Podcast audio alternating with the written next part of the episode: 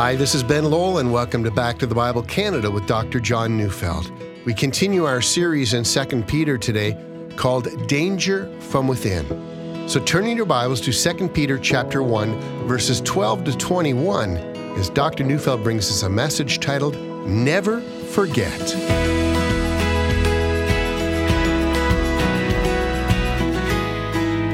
There are days when we must remember. You know, nations hold memorial days, and since I live in Canada, I know we have national holidays set aside for remembering. Remembrance Day is to remember those who have fallen in our wars.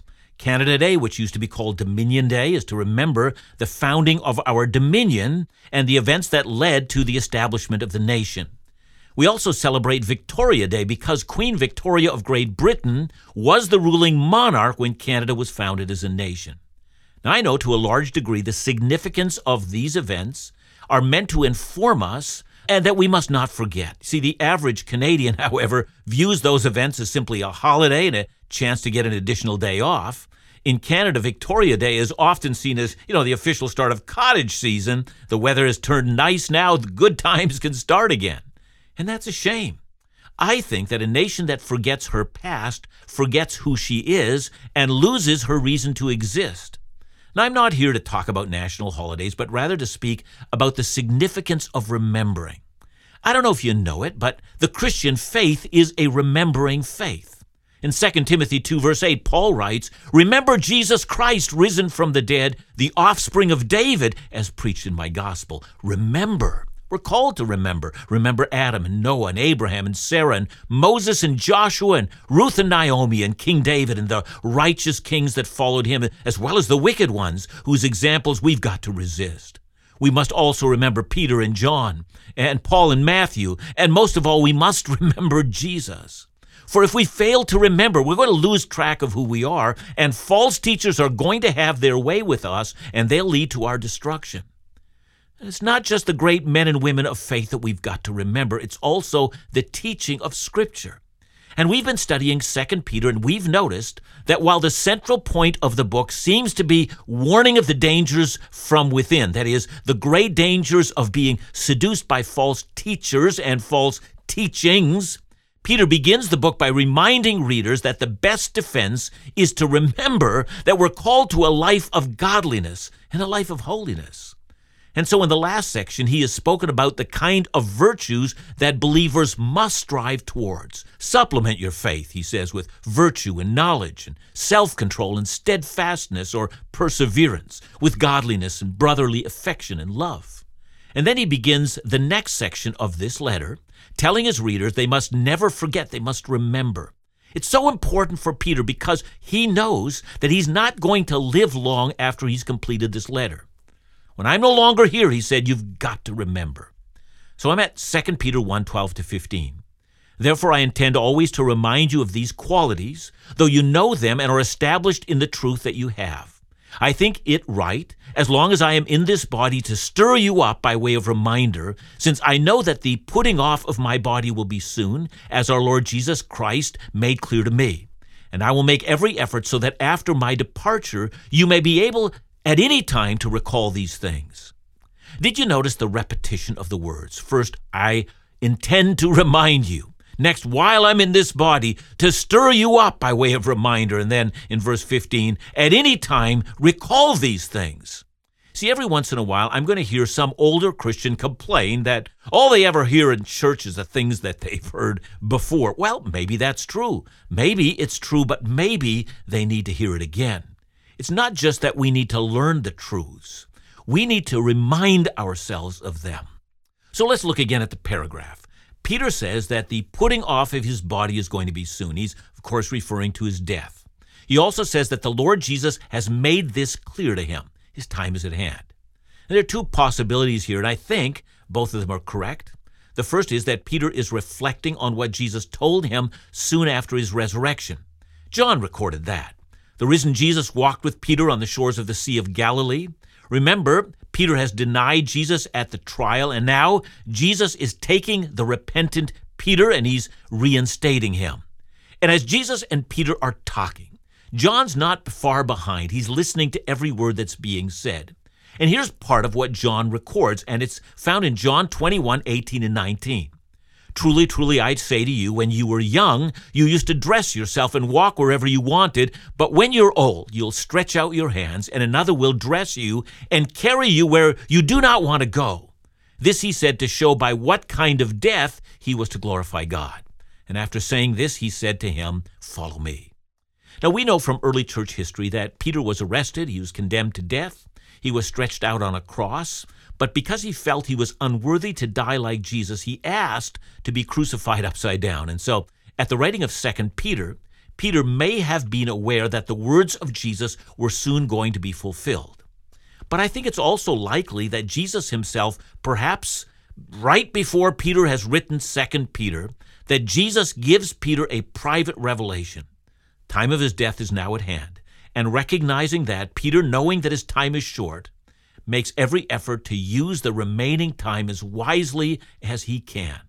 And notice that Peter does not say, I'm about to die. He says, The putting off of my body will be soon. You know, Peter sounds remarkably like Paul. Paul talks about his body as an earthly tent. You know, maybe he's thinking about the tabernacle that's soon going to be put off. Of course, like Paul, Peter doesn't believe that's a permanent state of affairs.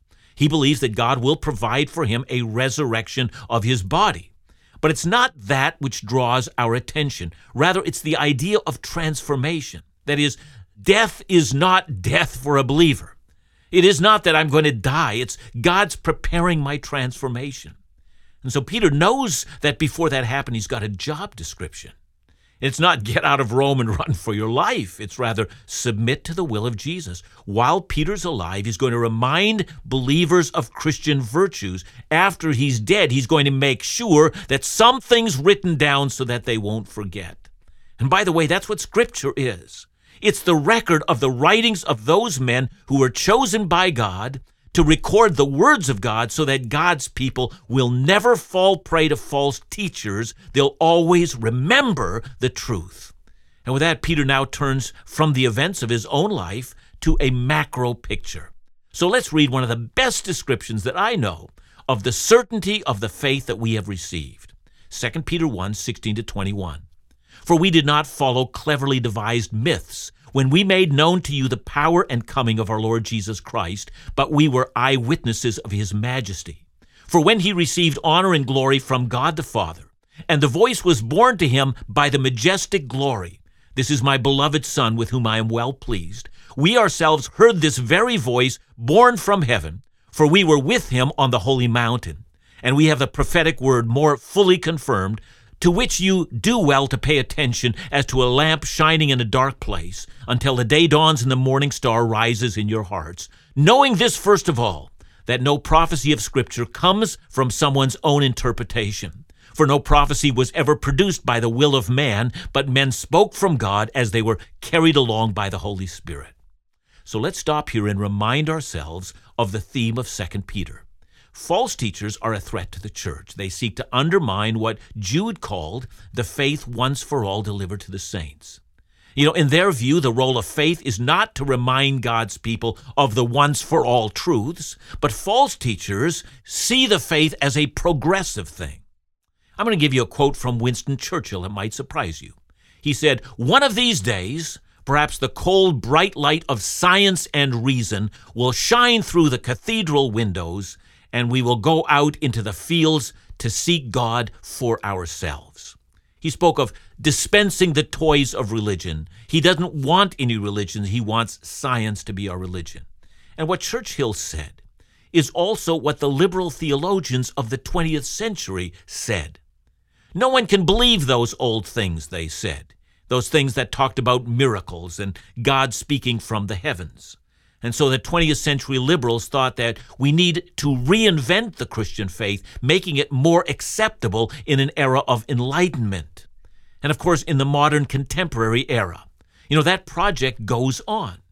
Or whether, you know, we're discussing the biblical teaching about the sacredness of marriage, or what constitutes sexual ethics, or whether in a multicultural and multi religious environment we can still grasp the idea that no one can come to the Father outside of the Son. I mean, more and more we're being told by some that the old truths are simply the outdated truths.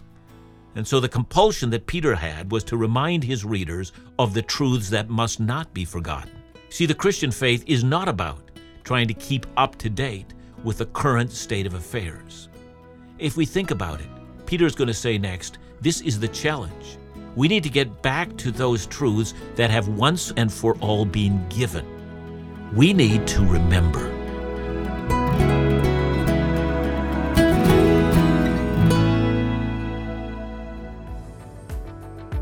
Here at Back to the Bible Canada, we're committed to the mission of providing excellence in Bible teaching you can trust in every medium possible. Both Bible teaching and engagement programs are available online through video, print, radio, podcast, mobile app, and CD. It's our prayer that anyone who tunes in will discover encouragement for their spiritual journey and insight for living through the study of the Bible. All of these resources are made possible through the faithful support of our listeners. It's your generous donations that allow the mission to be accomplished. So thank you for all you do. And remember that if you want to receive our monthly gift this month, Dr. John's new booklet, 10 Questions About Money Matters, all you need to do is visit backtothebible.ca or call us at 1 800 663 2425 and thanks again for your generous support.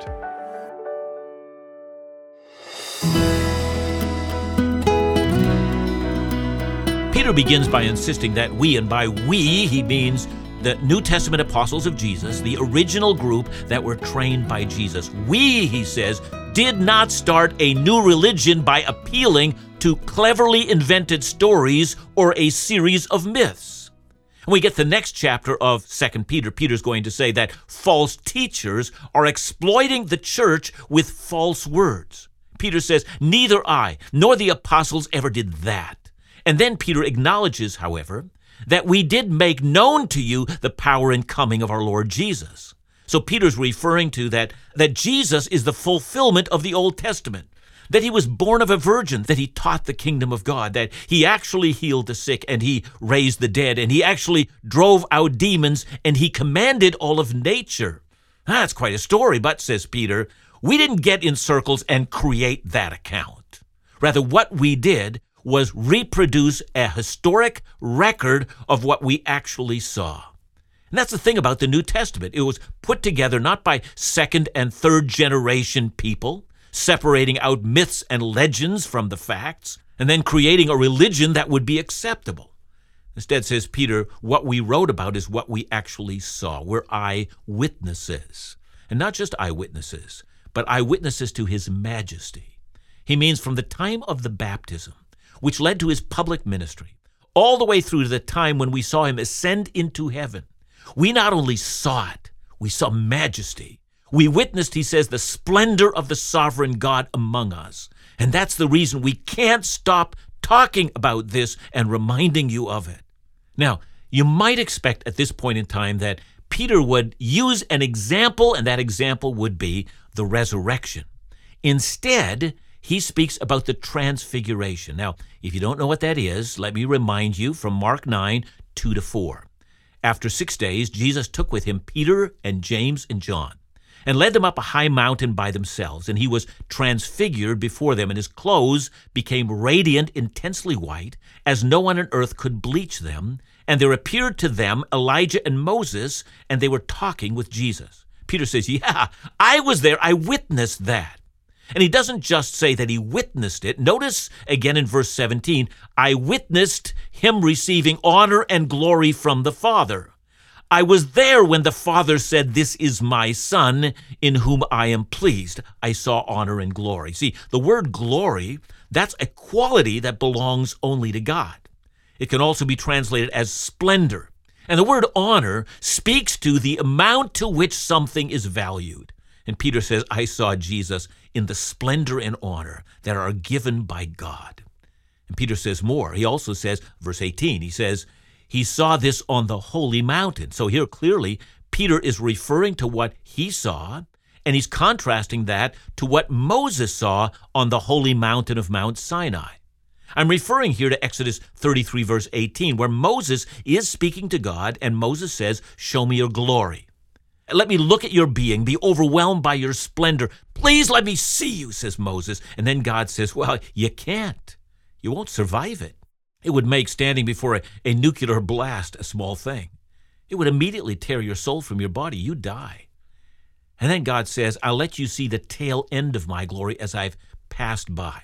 That's what happened. Moses caught the tail end of the glory of God, and he comes down from the mountain. His face is shining. Well, says Peter, I saw more than that on the holy mountain. I saw something that would have stunned Moses. I saw Jesus transformed into his majestic glory, and I survived, and I heard the Father's assessment of the Son. This is my beloved Son, with whom I am well pleased. See, Peter says that's not mythology. This is an eyewitness testimony. And by the way, let me stop here. Do you know that all the apostles, like Peter, were martyred for their faith, and not one broke ranks to save his life, saying, Look, I made all that stuff up? Their testimony remained consistent for a lifetime. They insisted, to the point of a martyr's death, that they would not recant their story. This was true, they said. Again, the last words of verse 18 We were with him on the holy mountain. That is, three of us were there, says Peter. And then notice what he says next verse 19. And we have something more sure. You know, another way of putting that is we have something that's even more convincing. You might be taken aback by that. Is Peter saying that the Old Testament is more convincing than the eyewitness testimony of the apostles? Because, after all, the message of the apostles was eventually written down that became our New Testament. Is he saying, yeah, you know, our words about Jesus are true, but the Old Testament, well, that's more convincing than our eyewitness accounts. Because if that's what Peter were saying, that would be very confusing. I mean, after all, you know, when we read the book of Hebrews, the writer of Hebrews says, In the past, God spoke to us in many ways through the prophets, but in these last days, that is, at the climax of things, he has spoken to us by his Son. So, what the apostles wrote is what the Son said. So, is Peter saying, well, the prophetic word of the Old Testament is superior? Well, that can't be the case. See, I think what Peter is saying here is what is more sure is that the already sure word of the Old Testament is now more sure, more certain, now that Jesus has come and demonstrated his majesty. Suddenly, the Old Testament has been proved to be true without any shadow of a doubt. So the sure Old Testament is made more sure by Jesus. You see, when we consider the accounts of Jesus, please notice what we have. We don't have an account that was written hundreds of years later when, you know, tradition and superstition colored the story.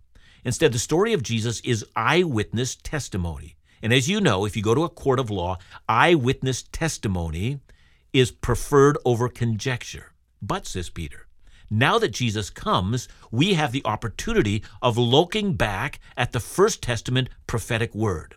And amazingly, Jesus fulfills everything that the Old Testament anticipated. All the way back from the beginning of the writing of the Old Testament to the present, Jesus has made it certain. Calvin put it this way The authority of the Word of God is the same as it was in the beginning. And then it was given further confirmation than before by the advent of Christ. Yeah. And then Peter adds, You do well to pay attention to that. Pay attention to what? Well, to the entire prophetic scripture. I know that when Peter was writing, the New Testament was not yet complete. But as we're going to see in chapter 3, Peter is more than aware that the New Testament was during his time being completed. Scripture was being written. You do well to pay attention to all of Scripture. And then he tells us why. It's a light shining in a dark place. This world is a dark place. And even the church itself is in danger of being overwhelmed by the darkness. The false teachers, if they're listened to, will bring darkness again. You do well, he says, to pay attention to the light so that you don't fall into the darkness. You need to keep doing this until the day dawns, that is, until Christ returns. The interpretation of that? The only way you can stay on point and focus on the truth and remember the truth is to make Scripture your concern, constantly remembering what it says and making application to your life. Keep doing this and remembering this until Christ returns. And then Peter draws our attention to one of the classic statements on the nature of Scripture. Verse 20. Knowing this, first of all, that no prophecy of Scripture comes from someone's own interpretation. And Peter's point here is that the prophets who wrote the Scripture not only witnessed what they spoke about, but they also interpreted the experience. See, it's one thing to witness the Red Sea crossing, it's quite another thing to know what it means. It's one thing to see Jesus raised from the dead, it's an amazing thing to understand what this signifies. Now to verse 21. For no prophecy was ever produced by the will of man, but men spoke from God as they were carried along by the Holy Spirit. Moses, Isaiah, Jeremiah, for that matter, Matthew, Mark, Luke, and John, Peter and Paul, they didn't wake up in the morning and try to figure out what they would write. They wrote as the Holy Spirit lifted them up and carried them along. Yeah, of course, says Peter, men spoke. After all, it's they that produce the writing. Each individual writing bears the marks of the personality of the writer. But the ultimate authorship is God, the Holy Spirit, superintending the writing so that the final product is exactly what God wanted to say. And so says Peter, before I die, I want to remind you of what you were taught, not a myth, the truth. And after I'm gone, it's going to be your task to continue to remember. And if we don't remember, if we don't put our noses into Scripture and occupy ourselves with these truths, we're going to be fair game for every false teaching, and darkness will close in on us. As I reread Peter's words, I'm reminded that as a Bible teacher, that's my task keep getting people to see the truths they have been taught. They will live in light.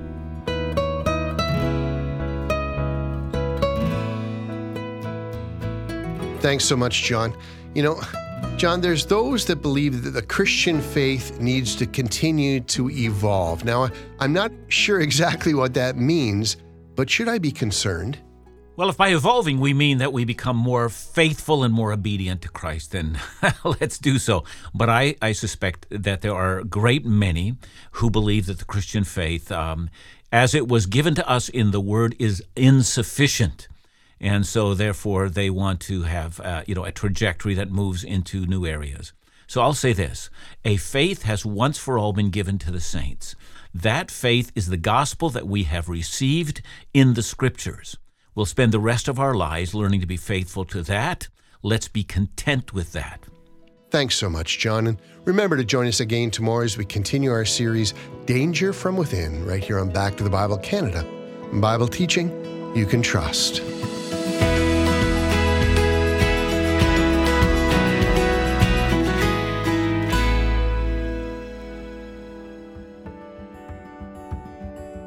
Want to be kept up to date on all the developments and behind the scenes of Back to the Bible Canada?